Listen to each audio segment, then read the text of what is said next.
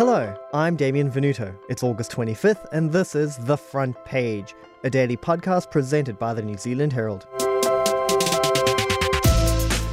The New Zealand government has been pouring money into attracting large movie makers to Aotearoa. One of the big benefactors was the new Lord of the Rings TV show hitting Amazon Prime next week. The promise is that these incentives will create jobs, boost the economy, and offer fresh marketing opportunities. But as other sectors cry out for that funding, are we getting a good enough return on our investment?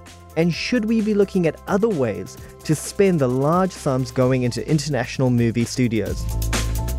Today, I'm joined by NZ Herald investigative reporter Matt Nippert for discussion about whether New Zealand is simply lining the pockets of rich movie executives. Matt, to start, could you briefly explain the current incentives that exist for international film studios wanting to film in New Zealand? Well, at the moment, if they come here and they spend enough money, they can get 20% of what they spend here uh, back with a check. Sometimes it's a little bit less than 20. For example, if you're just doing sort of visual effects and post production.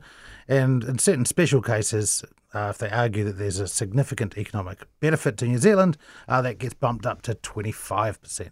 So, what started this trend of courting film studios to come to New Zealand? Is this a lingering result of our fascination with The Lord of the Rings? Yeah, well, The Lord of the Rings was a really pivotal moment in the New Zealand film industry. It was a staggeringly large production. I think it was the first time they sort of filmed three movies at once. And to support it, they had a very opaque ad hoc sort of tax arrangement. It's never quite clear how much money Warner Brothers got from that, but it was in the hundreds of millions. But once those films came out, they decided they wanted to keep bringing films into New Zealand. They set up the first iteration of the scheme that actually only paid sort of 12.5% back in 2004. You've been quite adamant that we shouldn't refer to these schemes as tax breaks. Why is that? Well, tax breaks makes it sound like oh, they're just paying a little bit less tax than they were previously.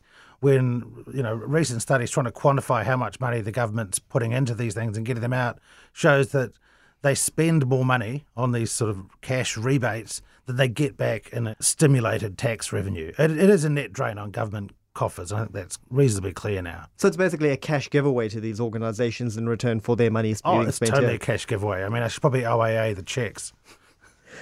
I mean, how much money are we talking here when you look at a series like The Lord of the Rings that was filmed partly in New Zealand? Well, you know, if you just just need to to do the basic maths, and you can see that um, Lord of the Rings has a reported budget each season of six hundred million dollars. You know, what's twenty percent of that? Um, you're looking at about one hundred and fifty. I've had a check. Um, did the first season of that here. They've only uh, sort of asked for 30 million so far of a 151 million dollar budget spent in New Zealand. So clearly, there's a bit more money still to be flowing in. I mean, Avatar, that's just on a whole nother level. It's another sort of mega production getting towards the end. We've paid out 140 million to date with a 700 million dollar budget, and clearly, there's still lots of cash to flow under the bridge yet. There was a time when the world was so young there had not yet been a sunrise. But even then there was light. Now, Lord of the Rings is being made by Amazon Studios, which in turn is owned by Jeff Bezos, one of the richest men in the world. So, does this funding actually boost the local industry, or are we simply lining the pockets of people who are already really rich? I think we're doing both, but of course you've got to remember the local industry. We've got our own globally rich people. I mean, uh, Peter Jackson Wellington's back to being a billionaire, and my reporting found that of the scheme, I think 40% of all spending was for entities in the wider Weta Group, the vast majority of which was that special effects house, Weta Digital in Miramar. I mean, if you look at someone like Peter Jackson, he's essentially quite largely government funded. When this scheme was put in place, there was a real concern that Jackson would leave, and there were hundreds, if not thousands, of people being employed by him at the time. And to uh, encourage him to stay and try to build an industry here, we did agree to pay him, and we've been doing that ever since.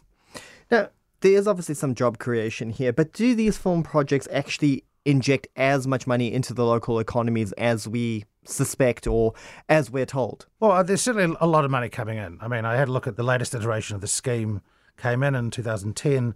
You know, there's been uh, close to six billion dollars of local spending on these films. You know, with a billion dollars paid out in subsidies. It's not free money. For that six billion dollars of expenditure, we had to provide six billion dollars of goods and services. That's you know hundreds of millions of dollars in capitals tied up in film studios, both building them and keeping them going. I mean, Weta Digital, while they do amazing work, one of their biggest expenses is power. They're getting twenty percent off their power bill as well for you know doing special effects for the like of the Avengers and Alvin and the Chipmunks Five. Meanwhile, for several months now, the executives of local video game companies have called on the government for more support. We're just getting absolutely punished. It's extremely hard to operate when we've got these amazing subsidies in Australia and filmers getting all this money. Why does the government favour these big movie studios over local businesses that are also employing people here? Yeah, I mean, it's a really difficult bind successive governments have got themselves in here. Uh, because if you accept the arguments for the, the film industry is saying that these are worthwhile, then surely they'll apply to other industries. So it requires you to have a very exceptionalist view of the film industry to just give it to them. The film industry is almost now too big to fail. I mean, I have talked with um, opposition members of parliament about this. They're sympathetic to concerns about uh, this scheme, but realise that if they've got into office and abolished them, they'd become whipping boys and give the opposition something easy to campaign on. You know, they could put thousands of jobs. I think we've had Weta Group leading marches in the streets back a decade ago over employment issues. So you can sort of mobilise a lot of public attention around this, and it becomes politically very, very difficult to do anything. You've also mentioned that with films like Avatar, we've been tied into a range of potential sequels. You should teach me. Sky people cannot learn you do not see. Then teach me how to see. No one can teach you to see. Whoa. You're like a baby. How does that factor into decision making, given that we've committed to sequels that haven't been made yet and might be commissioned in the future? Well, it sort of makes it very difficult for a government to back out of the scheme. Certainly, there was some talk a couple of years ago about capping how much money we're sort of sending offshore to encourage these productions. And legal issues were raised, particularly over Avatar, which you know has us on the hook for a potentially unlimited number of sequels. Uh, finally, that series is going to air, sort of, I think, five, six years late. Uh, and there will be some officials in Treasury trying to figure out how much the scheme will cost in the future, desperately watching overnight the box office returns to see whether the film studios are going to green light Avatars 3, 4, 5. I mean, how many do you want to go to? How do the incentives for film studios compare to the local funding given to the creative industry? Well, I mean, if you compare like what's paid out for the SPG International, which is sort of around before COVID hit, it was sort of tracking towards about $150 million a year. I mean, that's equivalent to the entirety of New Zealand on air. You know, that funds Radio New Zealand, big chunk of journalism. It's also or three times more than the Creative New Zealand budget, which sort of funds all our dance, all our literature, all our theatre it appears to be significantly out of whack. Do you think there's an argument to be made that this money could be spent better in other ways? Even if you look at local video game studios, if you look at theatre, the arts, the local film industry, uh, surely there is a better way that this money could be spent. Well, that's the big question. It's the opportunity cost. I mean, this scheme is is enormous and growing further. If you have specific outcomes, would that money be better deployed elsewhere? Sure, the film industry can point to the fact, you know, they're large, they employ thousands, there's billions of economic activity, but could that support deliver more, not just economic outcomes, but maybe art outcomes if spent elsewhere? Matt, the tourism possibilities offered by the likes of The Lord of the Rings are often touted as one of the reasons to keep these productions and incentives going. However, I don't think many people are going to come here to see the green screens of the Avatar sequels. So, does that argument still stand up? And can New Zealand still rely on the Middle Earth branding? Yeah, the Lord of the Rings tourism spin off was sort of unprecedented. Thank you for embarking upon your journey with Air New Zealand. May your path always be guided by the light of the stars, and may the future bestow upon you all the happiness and adventure our Middle Earth has to offer. That's a wrap, everyone. I hope you enjoyed it. I mean, it was a very bold project by Peter Jackson, and everyone sort of knew it was made here. Quite difficult now that Amazon, who's they paid $300 million for the Tolkien rights, they've decided it's much easier to film in the UK. So we've sort of lost that. We can no longer piggyback everything Lord of the Rings with New Zealand. But but I'm not entirely sure we won't get tourism from Avatar. I mean, there was a huge server farm in Miramar where all that magic happened. I mean, you may not be getting millions of tourists, but you know, you might get a couple of hundred. Uh, you also have some interesting anecdotes about how New Zealand is kind of segued into films in, in exchange for cash deals and so forth. Do you just want to touch on a few of those little backroom stories that you've heard? Yeah, well, there's often been criticism that uh, that these schemes have just been funding projects with no connection to New Zealand at all. So they had this bonus five percent uplift for projects with a significant New Zealand component and impact. And one of these is uh, the the Power Rangers kids TV show. They sought a bonus five percent and were granted it. And one of the little uh, bits of script writing that I think they submitted to the government and got approval for was they uh, the Power Rangers made a pavlova. May I present to you pavlova? It's a favourite dessert of my home country, New Zealand.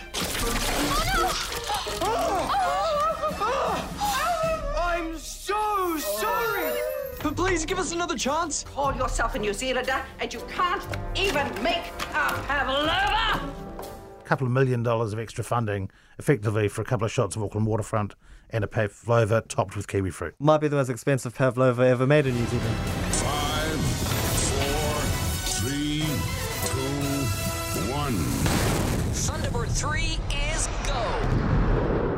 Weta also handled the Thunderbirds reboot. What were some of the backroom dealings around that? There's obviously been a big change in the sector in recent years. It's not just big films. We've seen the sort of rise of television and streaming, and our scheme is was relatively late to adapt to funding big budget TV series to the same level doing films. And so Sir Richard Taylor got the IP rights to do Thunderbirds and was keen to somehow explore ways the government might support it better. I got a letter from him to Chris Finlayson sort of pointing out that he was willing to make certain changes. I think he was willing to make some of the puppets Maori. He was willing to base the Thunderbirds headquarters island in the Kermadec, therefore making it a New Zealand story. I don't think that ever made the final script, and eventually they did change the policy and allow sort of TV shows to also get access to this funding. But I mean, it's there's a real problem of mission creep here because if you're initially set up for films, but now you're funding TV shows, I mean, why shouldn't you be funding games? Indeed, why shouldn't we be funding a whole range of industries? But at that point, you know, you're looking at a scheme instead of costing 200 million, it would be sort of in the, into the tens of billions and would be sort of self defeating for government coffers. Now, Amazon decided to move production of season two of the Rings of Power series to the UK, citing a lot of their productions are based there as the reason for the move. Can New Zealand ever hope to scope with the scale that you have in Europe or in the US? And is it worth us continuing to try and compete with these far bigger countries? Yes, of course you can achieve that scale. I mean, Avatar they spent seven hundred million over the last ten years. Uh, the Hobbit was, you know, a billion over five or six. There is the scale there, but we have to pay for it to maintain uh, a large enough infrastructure for these mega projects. You not only need to pay for the mega projects, you also need to pay for all the projects in the downtime. It's an enormously expensive undertaking. And it's very, very difficult when you're competing against jurisdictions who are simply willing to outspend you. It's not down to sort of raw skill and talent. It's a checkbook game. That's basically an international bidding war to offer studios the best deal, right?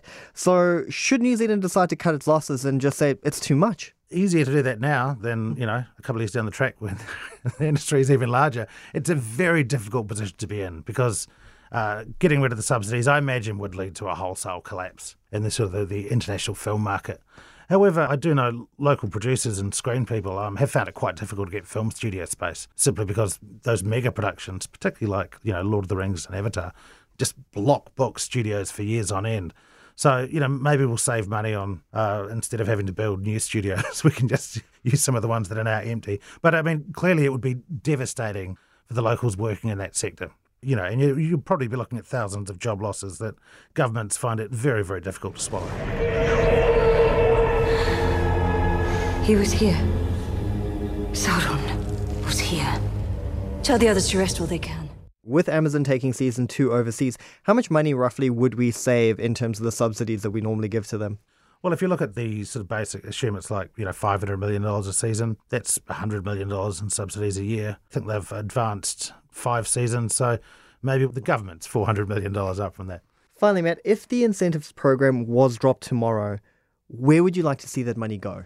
There's a big issue here that the scheme initially started off as sort of an arts policy to promote New Zealand and to build the creative sectors, and it's moved pretty much into a raw industrial subsidy.